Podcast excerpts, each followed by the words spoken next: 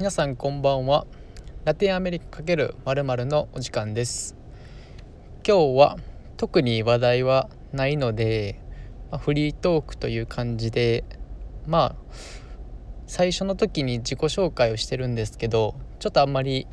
このラジオっていうのにあまり慣れてなくてなんでもう結構回数も増えてきてこう話すっていうのにちょっとずつ慣れてきてるので改めてもう一度自己紹介みたいな感じでちょっとフリートークさせていただければなと思います。でまず、僕は現在26歳で、スペイン語を実際に学び始めたのは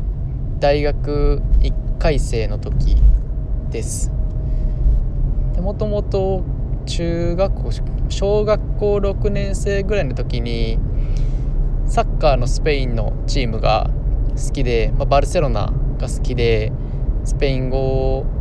をちょっとこう触れる機会があったんですけどで大学行くまでに小学6年生から大学行くまでにまあ独自じゃないですけどこういろいろ自分で本読んだりとかなんかちょっと教材買ってスペイン語の勉強ってほどではないんですけども趣味程度で単語見たりとかはしてたぐらいですね。でも全然話したりはしてなかったです。で大学1回生の時に外国語大学に行ってこうがっつりスペイン語を学ぶ機会を設けたという感じです。で1回生2回生でがっつり文法とかまあ、スペイン語の話す基礎の部分をしましたでその後大学3回生の時に、えー、語学留学ではないんですけど、まあ、がっつりその現地の大学で単位取ってくるみたいなプログラムがあってそれに1年間、えー、南米のチリに行っていました。で南米のチリではなんか歴史学とかあとチリとか、えーまあ、ラテンアメリカのこと全般とか、まあ、いろんなことをスペイン語で実際に勉強したりしました、まあ、政治的なことであったりとかあとも普通に歴史とかも学びました、まあ、実際にその現地の大学でスペイン語を学んだり現地でスペイン現地のスペイン語で実際に授業を受けるみたいなのがすごくしんどくてなんかこう日本語でも何言ってるか分からん時とかあるのに、まあ、スペイン語でほんまにできるんかなとか思ってたんですけどやっぱり難しくて分からん単語があったりとか難しかったんですけどなんとか単位取って日本に帰ってきたという感じですね。でその留学してた時にまあいろいろ旅行とかもしてたんですけど旅行はそこまで行ってなくて、まあ、チリのまあ南の方とか、えー、トレス・デル・パイネとか、まあ、国立公園なんですけど結構氷河とかあの景色が綺麗なとこで、まあ、そういうとこ行ったりとかあとはチリの北部アタカマ砂漠とか行ったり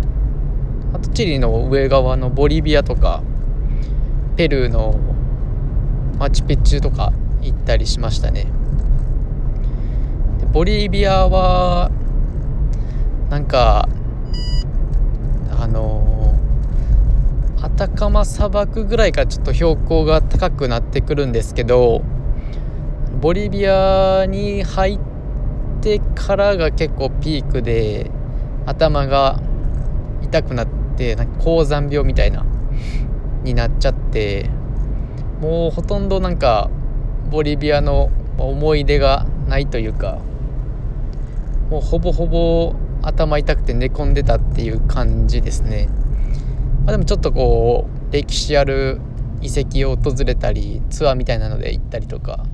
はしましたね。でボリビア行った後はペルー行って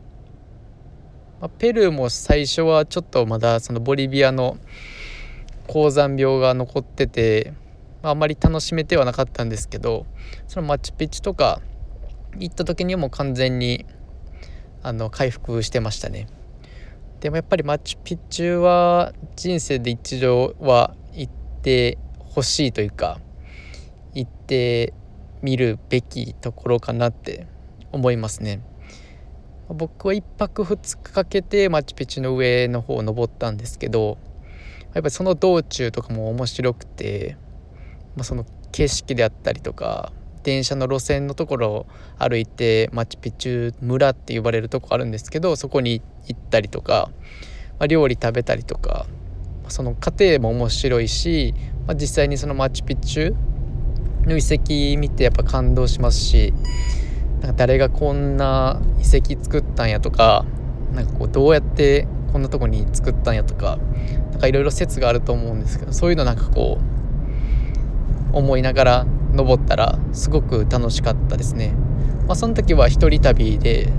まあ、ツアーみたいな感じで参加してたんですけど、まあ、周りで友達ともできますし、まあ、すごく楽しい思い出でしたね。で、まあ、留学から帰ってきた大学4回の時はもう普通に就活みたいな感じで、まあ、特にスペイン語を学ぶところには就職はしてないんですけどでまあ実際に、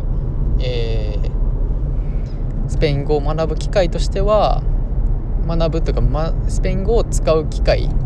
としてはこうオンラインレッスンとかあとはマンツーマンでカフェとかでスペイン語を教えるみたいなのは卒業大学を卒業してからこうするようになりましたね。